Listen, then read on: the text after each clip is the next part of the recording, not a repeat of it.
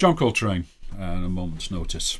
My guest uh, today is Greg Carmichael, the co-founder of Acoustic Alchemy.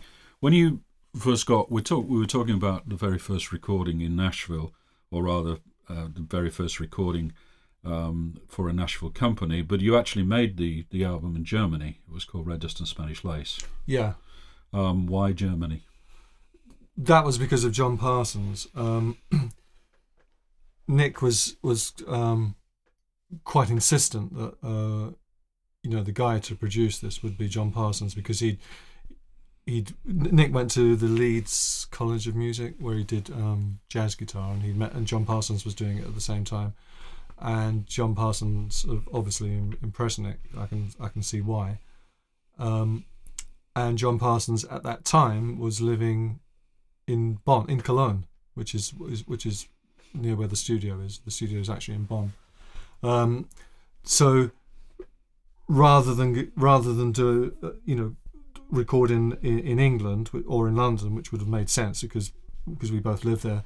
Um, he, he thought and, and do it with someone an unknown someone or someone that we didn't know if they would you know get into the music like the music or know anything about guitars we, we went to uh, we did in, in, in Germany which is where John Parsons was living and he, he produced it the I mean that tradition has continued almost throughout the 25 years of uh, Acoustic Alchemy's existence because you've, uh, I think, with, I think without exception, you've done virtually all of your albums at Hansa Haus Studios in, in Bonn with Klaus Genuit. That's right. Yeah, I, I think. I mean, you obviously like the guy. yeah, no, he no, no because Klaus. Um, well, things about Klaus is he's he's a perfectionist. He's absolutely totally dedicated. He gives you he'll give you all of his time. You know, nothing's ever a problem, and he treats it as if it's his own, which is quite an amazing thing. You know, you never feel like you're under pressure. He's he's helped me immensely with um, recording the guitar. There are times when you know I've felt like giving up because I just can't get it right, or I can't do it. The solos rubbish, and and he's kind of helped me through. And and it's a beautiful studio, and he's so so sincere, you know, about the whole thing. So once you've once you've kind of worked with him, you know, you think, well, we'll do the second one with him, and, and so and so it's carried on and on. When the first album came out, Red Dust and Spanish Lace, um, although unknown to English people where, where you were born, um, the Americans suddenly started to take uh, New Age quite seriously, and I think a, a station in in Los Angeles called The Wave initially picked up on this particular album and, and played lots of tracks from it. And it spread gradually across the country because I think at the time the kind of new age stations, which later became smooth jazz, um, suddenly had something that they could they found that they they liked and wanted to play, and that offered you an opportunity to um, go and work there for the first time. And I think Dallas was the first place you went to. Yeah, that's right. Yeah. Um, Dallas, the Arcadia Theatre, um, our very first gig on American soil. I remember it really well. And the, the thing that got me the most was that, you know, we'd, we'd start playing Ricochet and they started clapping because because they knew it. You know, they knew this track. They, they, they'd heard it on the radio and they liked it. And I think it was the Oasis in Dallas, wasn't it, that played? The Oasis radio station, yeah and and so this was very exciting because you know never before anything that we performed in England or written you know would have been recognised and so that was just great that, that they you know to, to have that that kind of reception and that that opportunity to tour lasted an awful long time i mean uh, the band was constantly going back and forward to america was it kind of strange that you didn't do gigs in england I mean, did your family actually think that you might be kidding when you said you played in a band? um, no, I mean it was it was quite tough. I, I you know, all my my children. Uh, were, I mean, my my eldest was born in '83. Um, you have three daughters. Three daughters, yeah. So um, then my middle one, born in '85, was when I met Nick, and Penny, born in '87. So as they were growing up, I was away an awful lot. You know, I was I was away a lot, but on, on the other but on the other hand, you know, when I was back, I was I was around uh, to be able to. Uh, I mean, be the, st- involved. the strange thing actually is that before England opened up a little bit, um, you started to go out to the Far East and places like that. So, it, you know, Japan and Korea and Yeah, I mean, we, there were some years where we were just incredibly busy, and that really, I suppose, was the real kind of you know peak of of, uh, of um, what we were doing in terms of the amount we were touring, and I, you know, I think that that coincided with uh, an album called Against the Grain, and we we were just out on the road all, all the time. Uh, Mm. there was one year we, we were out pretty much a an awful lot of it, you know. Um, but Well, you know, um, you, yeah. you you you you take those you, you at that age you, you take that you know because I, I I I thought that it would pay off and and it would secure me you know financially and from all from all that I was able to sort of buy my house and you know and so yeah but obviously the you know you, you have to have the support from from my wife you know because she she was sort of left a lot left on her own a lot of the time We'll take another track now. This one's uh, by an English performer with an American name, Elvis Costello. Um, what attracted you to this? Yeah, that that came out in the eighties, didn't it? Um, it came out, I guess, we're talking what early eighties, 81, 82. Um, mu- music had gone through it, punk had happened, and I remember distinctly. I've got of of myself, a keyboard player called Terry Disley. Um, uh, this violinist chap we were in Terry's band called Blitzfish, and I remember Terry. No, no, the violinist brought in. He said, "Look what I've just got. I've got this single. It's by uh, the Sex Pistols. It's called God Save the Queen." And he put it on. We went, "Ah, what what the hell is that all about?" You know, just sounded like a noise. When I listen to it now, actually, I think it's a bloody great track. Um, so you had this sort of whole punk thing which I couldn't really you know latch onto it wasn't it wasn't where my head was at at all but then you you had people like Elvis Costello and I really like this track I think it's very it was very well extremely well written great melody great lyrics and and that kind of for me kind of stood out you know. The acceptable face of punk. Elvis Costello. Here we go. Oliver's Army. That was Oliver's Army by the fantastic Elvis Costello, um, who's actually whose wife recorded for the record label that you went to from MCA. MCA um, uh, kind of decided not to have a jazz label, and they sold their interest to a company in New York called GRP. Um, do you remember much about working for GRP? yeah it was very exciting. Working for GRP felt proper. It felt like it was a proper record label. They had proper budgets. They had proper art departments proper PR people. Everything about it was what you would expect from a record company. When you went to see them they got you a limousine. It was just absolutely fantastic you know the, the expenses you know take out to beautiful meals it, it everything about it was uh, made you feel like you were some kind of you know star Rock star. rock star yeah Um, throughout Acoustic Alchemy's career, they've managed to win virtually every award going. In, you know, best acoustic band, best this, best that. Um, probably, I think about two hundred different uh, awards throughout the years. But I, I guess the one that you probably cherish the most is is the fact that the band has been nominated for a Grammy on three occasions.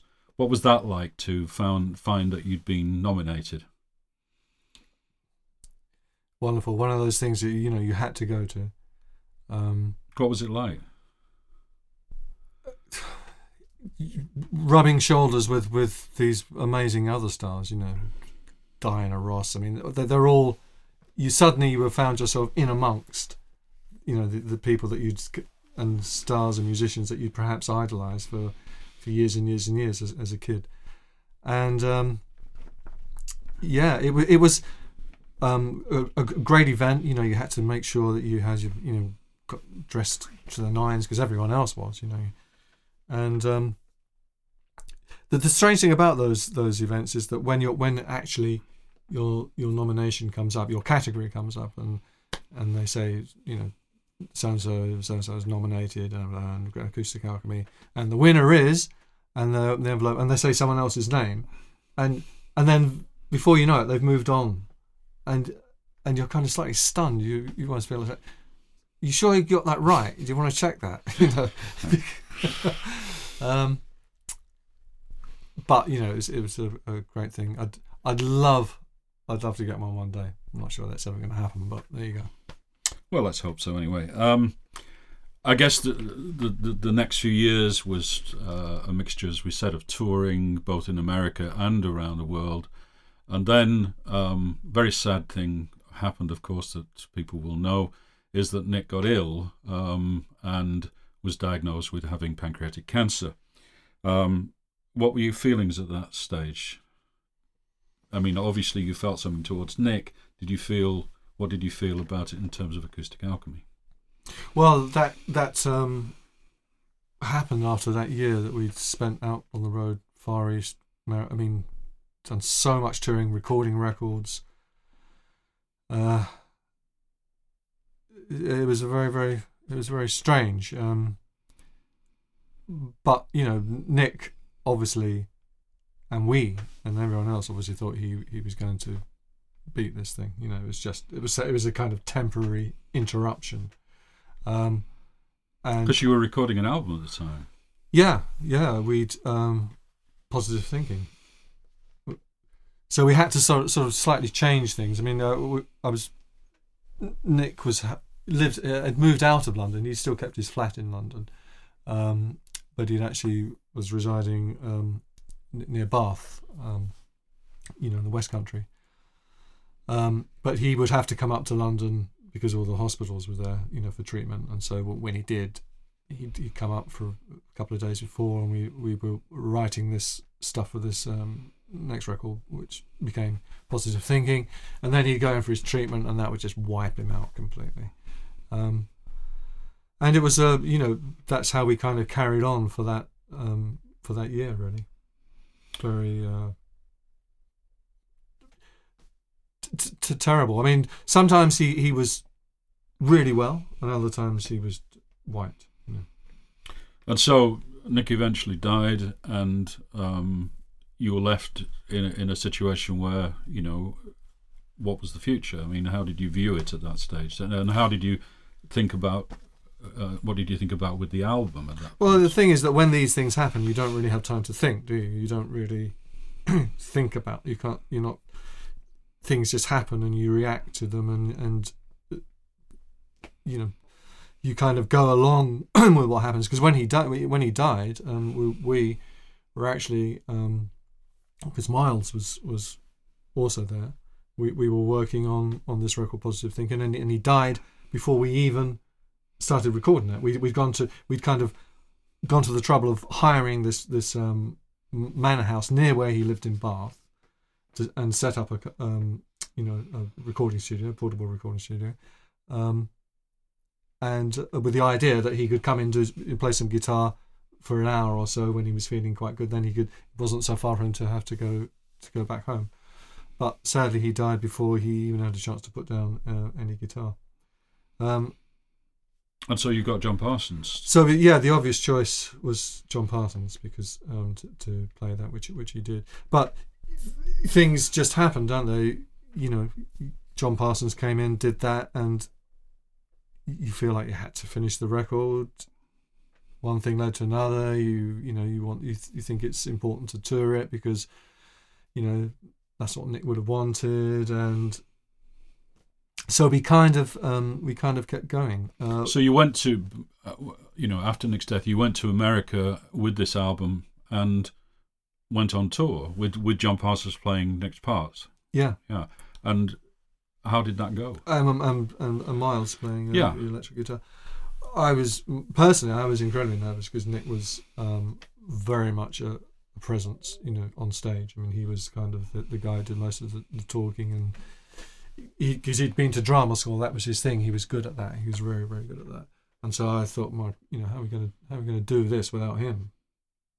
Um, and I guess the I guess the, the fans knew that they must you know they you know people are not stupid they they know what's they know, know what people can do and what they can't do um, but they I think they, they they just wanted the band to keep going because they liked the music so much and and it was getting that kind of feedback and that support that you know made, made us think that it was worthwhile but having said that you know I mean what the, the other thing that really kept it going was Miles because you know we started um, the, the the the next record Beautiful Game Just before you do that, let's let's take another track and Okay. we'll discuss it. Uh, this one's by Pat Metheny. Um, a, a favorite a favorite artist. a favorite artist. Oh, just an immense guitarist. In fact, you see, I actually was introduced to Pat Metheny by, funny enough, by um, Dave Pomeroy. Um, Dave Pomeroy was the American bass player who also introduced us to, because he's American living in Nashville, also introduced us to uh, the MCA Tony Brown. He, he, was the, the guy who picked Nick and I up from the airport and said, you, you know, you take this to Tony Brown. But because Dave had spent a year in England, he, he lived with me for, for about a year. Um, and he he had this record, and we're talking about what 1977, 78. Had this record, but it must have been one of that very early Pat Metheny record. And he said, "Check this guy out. He's really, really good." Played it, and I I, th- I thought it sounded really good. Didn't quite. I my head was somewhere else. Um, didn't I didn't think it was amazing, but I thought he was a great guitarist. And then, then subsequently over over the years, I've grown to absolutely love him. And this this particular track, I, for me, gets me every time. I just think it's just a wonderful track. It's a long track, but it's just got an amazing build, and I, I love it. It's from a, from an album uh, called uh, Off Ramp, and it's called Are, Are You Going With Me? Let's listen to it. Are You Going With Me by Pat Metheny. Um, you're listening to Radio Alchemy with uh, Greg Carmichael. We talked a little little bit about Miles. The, the strange thing is that, that I guess most people, most fans, most people on the road um, think of Miles Gilderdale as being somebody who came in to replace um, Nick when he died. But in fact, that wasn't the case. He actually was in the band before uh, quite a while before. yeah, Nick. he was. Yeah. Yeah. I mean, also, I think most people on the road now think because the band's been going so long, probably have no, you know, Yeah, you know, and there's lots of new fans of don't know about the don't, past. don't know about the past No, at all. No, I no, mean they assume no, I mean, Miles, Miles Miles and has you always are, been there. you yeah. know, acoustic alchemy. Yeah, Yeah. but Mi- Miles came in because I think the band decided that instead of having a keyboard, they would try it a little differently and have an electric guitar that played colours and this kind of thing uh, behind the two acoustics with a bass player and a drummer. And um, Miles got the got the, the gig and came along. And after Nick died, and we thought about maybe John Parsons doing asking him, but actually uh, in the end, you know, that didn't really work. And Miles, unbelievably, kind of put his electric guitar down and and learnt to play an acoustic guitar. yeah, which I mean is, it's quite a it's quite a leap from an electric guitar to a steel string acoustic guitar, as it is just as much a leap from a nylon string to a steel string, or you know vice versa. Um, they're completely different instruments and, and require completely different approaches and techniques, etc. Um, and I always, when I first met Miles, I always liked him. I thought it was Hmm. really did you did you obviously you had to sit down at some stage and write some tunes together Yeah. um, particularly uh, from memory i think things like angel of the south and, and I, think, that was the first that was the tune. first one we, we, we did. I mean, it's always hard actually when you because writing with someone is you know is quite an intimate how, how thing, really. I mean, stylistically how different he, is he to nick stylistically, Hmm. um, well, Nick kind of came from the folk school. I mean, his his um, his acoustic playing was kind of based on you know the Bert Jansch. I mean that that whole kind of folk, the steel string picking, John Martyn, that that thing. Uh, Miles didn't come from that. He, he he was playing you know the electric guitar. I mean I I don't know very much about Miles's past. I know that he, he had a band called Zoot and the Roots and um, but he was playing playing electric. So he approached the you know steel string acoustic guitar from a, a sort of a d- different school. Um, but but in terms of writing, did you find it easier, harder to to do it? No, not none of those really. I mean, it was Mm. just different, you know. Um, but like I said, like I say, it was it's actually quite hard to change your writing partner because you know I got I got very used to the way Nick Nick worked and him the same with me. So to have someone else to write with because you know it's writing is can be quite arduous. I mean, you know, you're you're you're with someone, and when it's going well, it's great, and when it's not, you know, but you can't just say, "All right, walk away," or So at, at that stage, you know, you, you you almost had to start again because GRP um, decided not to pick up the option. they did. on- yeah, on- after on positive thinking. I mean, yeah, it, it was kind of a bit of a strange one, really, because you know, positive thinking was the last GRP record. That that was when Nick died. It was almost like starting, again. Yeah, Yeah, you know, yeah. yeah. And you went to this little record label, boutique label um, called Higher Octave, uh, who were based right in uh, in Santa Monica, just up the coast there. Um, quite an interesting label. I had a couple of artists who'd sold millions of records, etc. And the great thing, I guess, for you, being a, a football fan, being an Arsenal fan, was that when it came to naming the album, uh, you called it Beautiful Game, and they gave you the fantastic opportunity to go to Wembley Stadium, um, which was about to be knocked down. Wembley Stadium, for those who don't know, it was the kind of national home of soccer in England. And the stadium was knocked down for a brand new stadium, but we, um, as Acoustic Alchemy, went along and uh, essentially was was there just before. Yeah, just before the bulldozers came in. exactly. We What was that like? that was amazing. Sat in the seats. Um, you know, weren't allowed to go on the turf. I think they had one more game to play. I think they, they were scheduled for a game that weekend before, literally before they pull the whole thing down. And uh, my football table features on in the cover as well. We were playing table football um, right next to the pitch. Now that was fantastic. It was it was quite interesting going from uh, you know, from GRP to higher octave, a very different sort of thing. You know, GRP being, like I say, the sort of big spending record company who nothing was, you know, a problem. Um, and, and so this was a new a new era. Higher octave, it was a much tighter budget, you know, and it wasn't. You know, they wouldn't be sending out no limousines to come and get you. Well, they did let you go to Wembley, which wasn't too bad. Yeah, Um, and over the, the next kind of 10 year period, um, apart from another Grammy nomination, um, you also um, changed record companies because EMI, who owned um, uh, Higher Octave, kind of shut down their various divisions, and you went to Narada in, in Milwaukee, then eventually to Blue Note in New York. they're also the EMI. Yeah, they're all EMI companies that you just kind of moved along. But Yeah. by this time, you had a kind of a steady band, having gone through, you know, lots of different people to play in Acoustic Alchemy, all of them very good musicians. Uh, for the last several years, you've had a band that's been quite steady, featuring the Grainger brothers. yeah. Um, how did you meet them? Um, well, I met Greg first. Uh, he was introduced to us um, by Frank, Frank Felix, bass player, because he'd worked with him, I think, in Lonnie Liston Smith. And uh, yeah, we were looking for another drummer, and uh, Frank recommended Greg. And he's, Greg's still there.